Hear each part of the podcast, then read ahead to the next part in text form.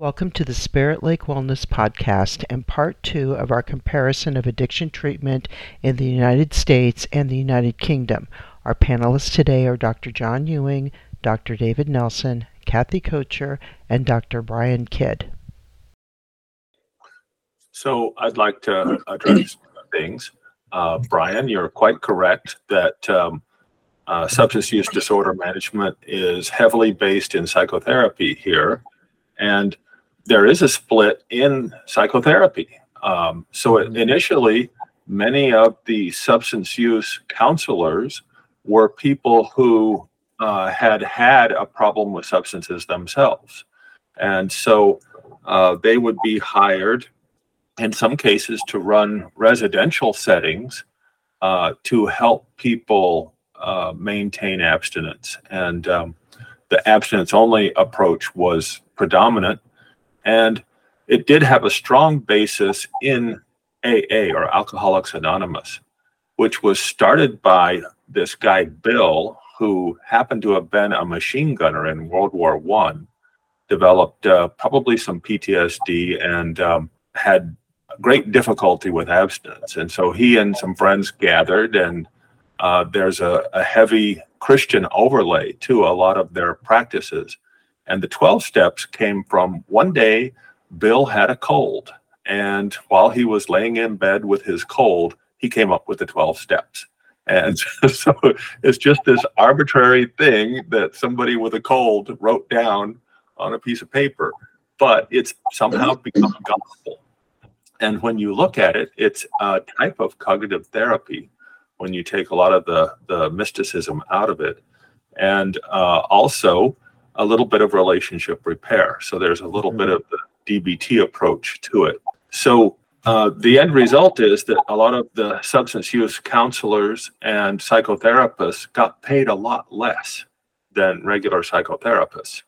And so then these regulations come along that require additional certification if you're going to treat sub- people with substance use disorders, and then you're going to make less money. Uh, just it, it baffles my mind, and that's still present actually. Mm-hmm. The the other thing they did was they said, "Oh, you can't you can't do this work just because you have lived experience." That yeah. doesn't qualify yeah. you anymore. Yeah. And so all those people got let go in favor of hiring people that had the degrees mm-hmm. and the specific training. And it's interesting, you know, how the pendulum always swings. Now we're putting a lot of value in peer support and we're bringing people in that have lived experience as, you know, as part of treatment teams. So it's kind of coming back again but uh, that was a, a big upheaval and i was i was doing my internship at the time in a substance abuse clinic again. So, you know, when that happened and it was it was tough. It was very difficult. So one of the main features of the 12 step approach is that pause and reflect on what it is you want and what your goal is. Viktor Frankl, uh, after his experiences in a concentration camp, uh, came to the idea that there's a little moment between the time that something happens and you react to it. And in expanding that moment lies freedom. And so uh, Brian brought up that when people are just being overwhelmed, or they're being submerged in all of these unwelcome thoughts and ideas, it's almost like the brain weasels are having a party and they're dancing on your face. And uh, so, yes, people get drawn into these movies created by our brain weasels, mm. and uh, their plans and intentions go out the window. Um, so there's this this feature in the brain, the basal ganglia, or some people call it the septum or striatum, uh, where habit lives, and all of our learned routines are there waiting to be engaged once the frontal lobe is suppressed. And so being able to help people grab just a little bit of that mm-hmm. ability to deliberate. Libra is the scales to weigh those different ideas and decide which path they want to, to go down. Uh, there's a lot of benefit to that. And it's, it's maddening that substance use disorder management is so highly regulated. Uh, we've got so many bits of paper and whatnot that we have to keep track of, so many signatures. It's just astonishing. Um, it just raises the expense and makes people not want to be in the field and uh, deprives people of treatment. And so, uh, Brian, tell me about the psychotherapy there in Scotland. Um, uh, since we've done so well with it here, uh, right. Well, as, as I said um, uh, right at the very beginning, I said I was the first psychiatrist in in Forth Valley uh, to be an addiction psychiatrist to have that label, if you like. So in terms of psychiatrists, you know, doctors who who who, who um, specialize in psychiatry, uh, we have to do a one-year endorsement, as it's called. So the expectation is that we will have done a year's training in a specialist unit, trained as part of our higher training. So you get a kind of ticket that says you can be an addictions person. Um, when I came to Scott back to Scotland in 1996, more than half the health boards um, in Scotland had no addiction psychiatrist at all. So there was no, for probably half the population, there was no addiction psychiatrist. There were probably um, nursing based services. We have community psychiatric nurse services. So in rural places, where I live is Tayside, Perthshire. It's a pretty rural area. Um, Highlands, very rural. So delivering services to these kind of places is quite complicated. Now, the distances are nothing like your distances, but you know, you're still talking about towns that are, you know, 50 miles, 100 miles apart down single track roads. So it's hmm. quite difficult to to go about delivering um, uh, services in that kind of a way. So by 1996, there was not a lot of addiction medical care, specialist addiction medical care available with trained practitioners at this point, it's maybe an idea to give you a little history lesson and reverse slightly, and maybe just say, how did we get to there? Because I think it says a lot about about why we have the deficits that we have.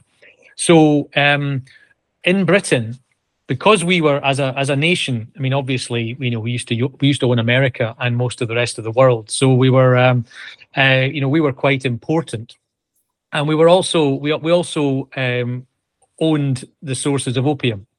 And we were the first international drug dealing nation um, back in the 18th century and um, and through the 19th century.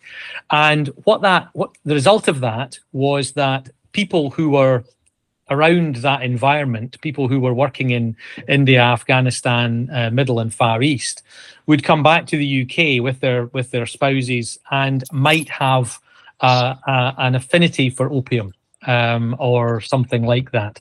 And they would have problems. So, engineers who couldn't work, or ministers who couldn't work, or doctors who couldn't work, or soldiers who couldn't work. And Britain developed an approach where doctors could supply them with opium. And that was called the British system back in the um, 18th century.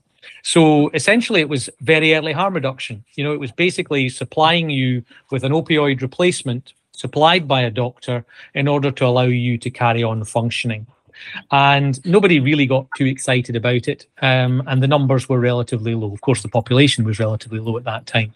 If we come through the 19th century and get into the early 20th century, British system patients there's something like 300 or so in the UK. And these are registered drug addicts. So these are people who have signed a bit of paper and said, I'm a drug addict. Please give me the diamorphine. And um, and doctors have got that relationship with them. They would access any other support um, independently. It was not it was not remotely associated with the medical treatment that they were receiving from probably just their GP or perhaps a, a, a Harley Street specialist or whatever. And the people, the, the patients, the because um, we I still call them patients, um, but the, the people who were accessing care because of their suffering um, um, were um, generally middle class privileged individuals. These were not under, you know, socially excluded um, un- un- underclass of some sort. That con- continued through the 20th century, right up to the 1960s, although there were one or two attempts to reconsider the British system, driven by America actually after both wars. So uh, as we became more indebted to the USA, Ameri- one of the things America would try to do would be to get us to change our approach to substances uh, and and become more keen on abstinence, which uh, which we resisted. There were government reports in the 20s um, which showed very clearly that we were dedicated to this kind of approach. But then um, the 1960s brought sex and drugs and rock and roll, and um, and uh, you know the result of that was that we suddenly had more young people. Um, a much higher proportion of young people developing substance use problems. And that became a true public health issue.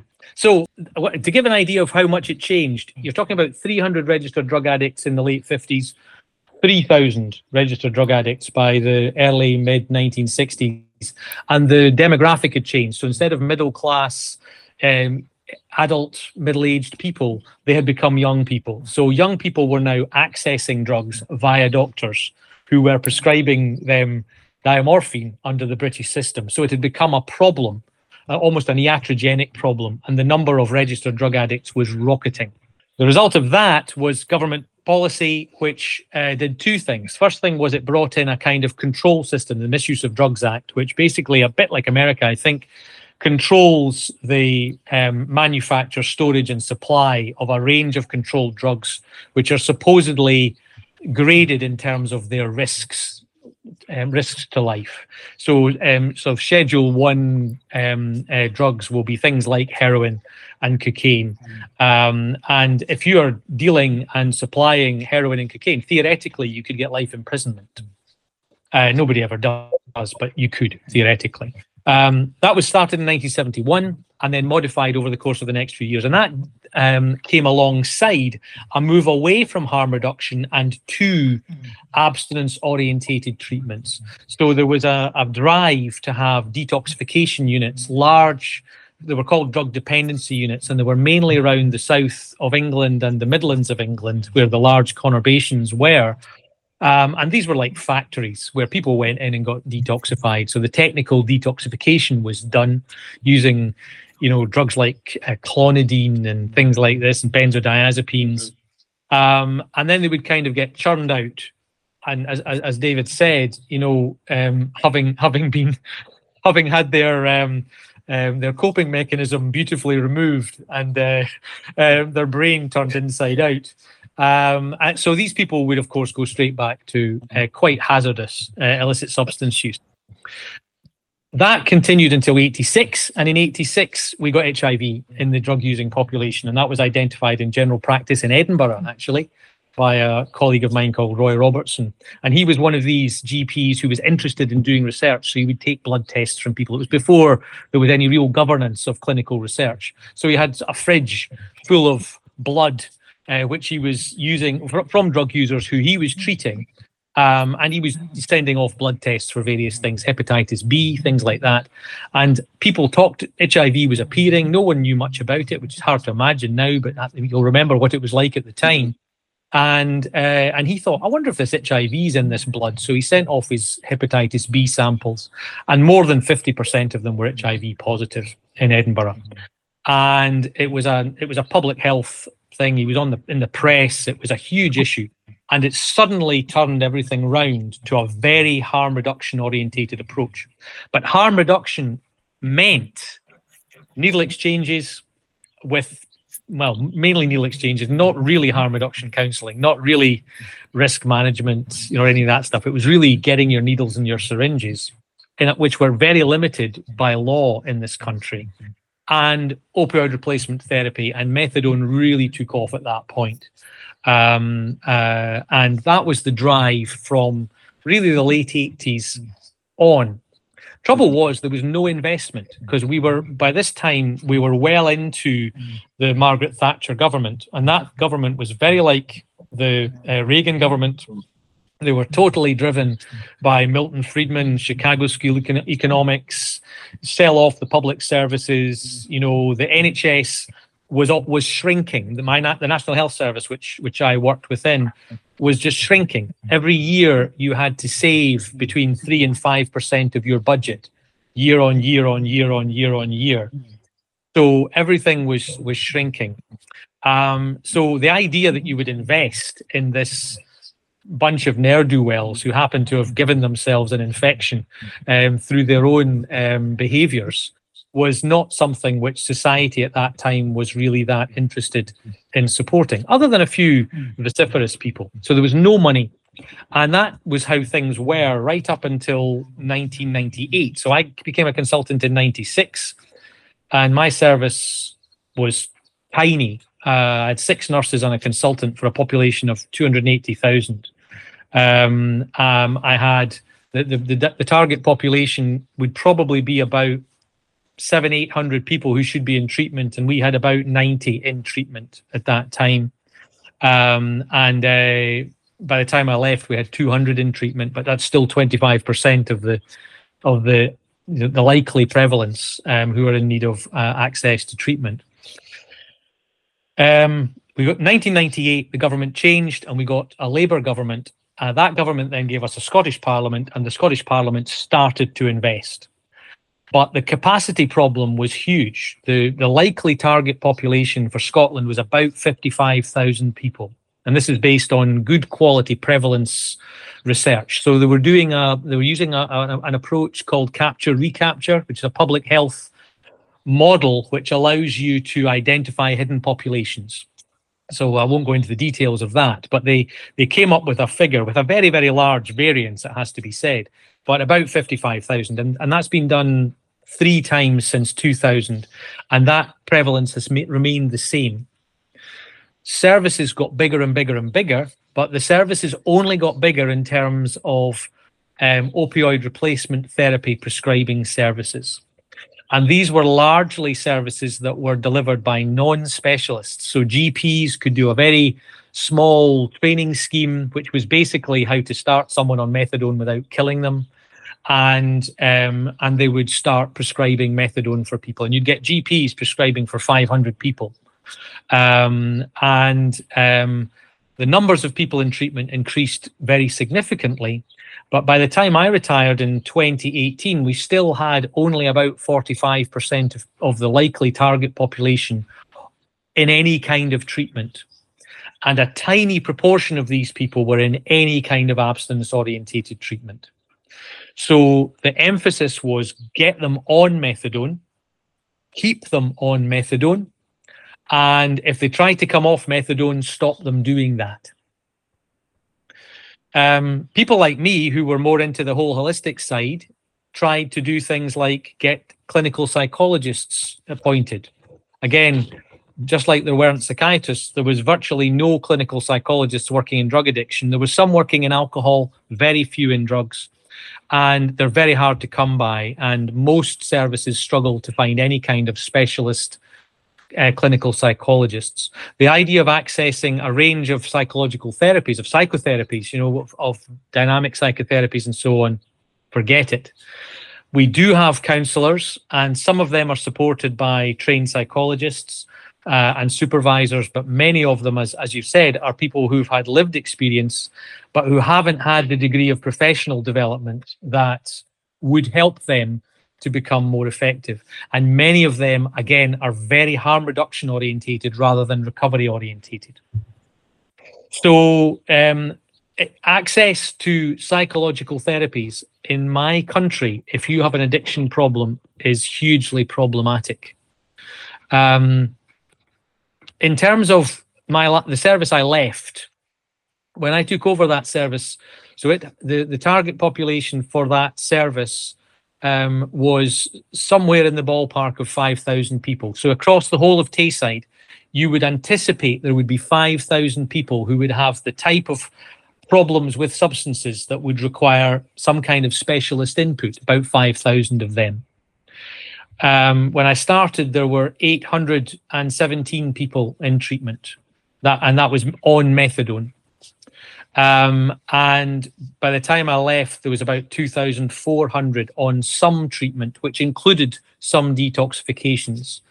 But even when we set up detox services, so we commissioned detox services, sometimes in collaboration with third sector organizations who might have hostels or places where people could be could actually go and stay and detoxify. Some nice models where people were using generic um, um, facilities and they were they had sort of flats that they could use and they could staff and support people to go through detoxification and link them in to abstinence orientated or recovery orientated groups or um, counseling agents or counseling interventions these services just did not get used so the the the, the pipeline didn't recognize recovery um, and if you were if we were having this conversation and there were a bunch of sort of dyed in the wool nurses from the field and you would say, what are the chances of somebody um, coming off methadone? They'd say zero. How many patients that you've looked after have come off opioid replacement therapies? None. Um, and these be people in there who'd been working for 25, 30 years. So there's a there was a very pessimistic, rather heavy environment within which we've been working maybe I should stop there and let you ask some questions. I'm going to go on to the recovery movement after that because it because it, it, it gave us a kind of a sense of some positivity. Didn't last long though. So this is fascinating, and I would I'd like to give a little bit of background about what happened here in the U.S.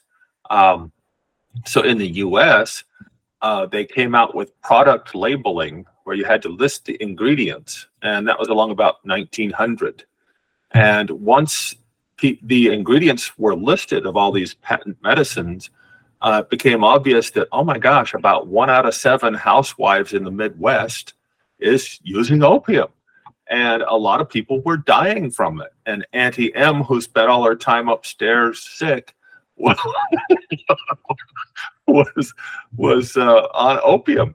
So um, uh, I think it was likely an extension of the temperance movement, but people uh, uh, came together, and and so they came up with uh, only um, registered physicians could prescribe opiates for a legitimate medical purpose.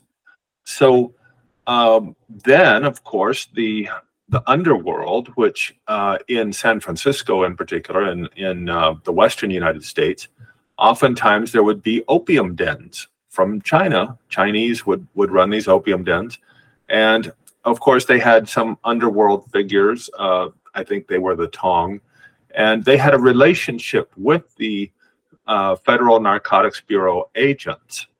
And so, in the book Silent Scream, it's rumored that um, the uh, this this these opium dens approached the Narcotics Bureau uh, agents to to tell them that, hey, these doctors over here are prescribing heroin to these people, and that's cutting into our market.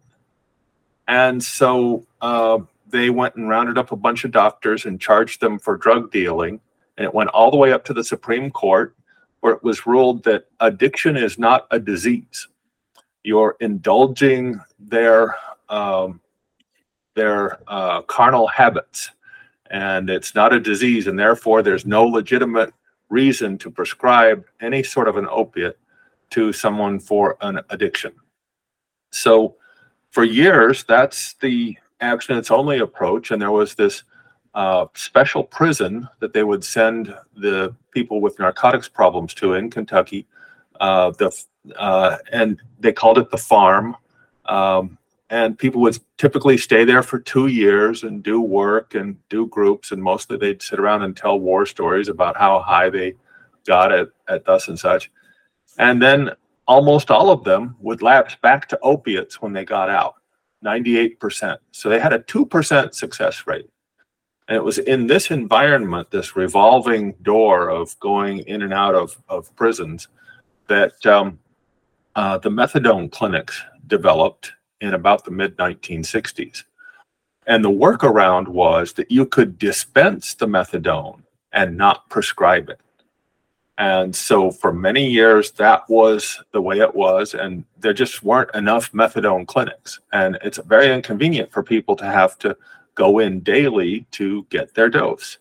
Um, so that structure is actually good for some people, but it's it's it's it's also sort of limiting and annoying. Um, so uh, they finally, the VA, uh, the Veterans Administration uh, here helped uh, Reckitt Benckiser to develop uh, Suboxone, which was a combination of buprenorphine and naloxone. And um, so this, under the Data 2000 Act, which uh, really became more widely known about 2004, 2005, uh, then physicians could prescribe buprenorphine for opiate use disorder if you had a special certificate. And so, in the midst of all of this, this is how abstinence only uh, processes and psychotherapy, since there were no medications. Thank you for listening to the Spirit Lake Wellness Podcast. Spirit Lake Wellness is a 501c3 dedicated to health and wellness education. Learn more at spiritlakewellness.org.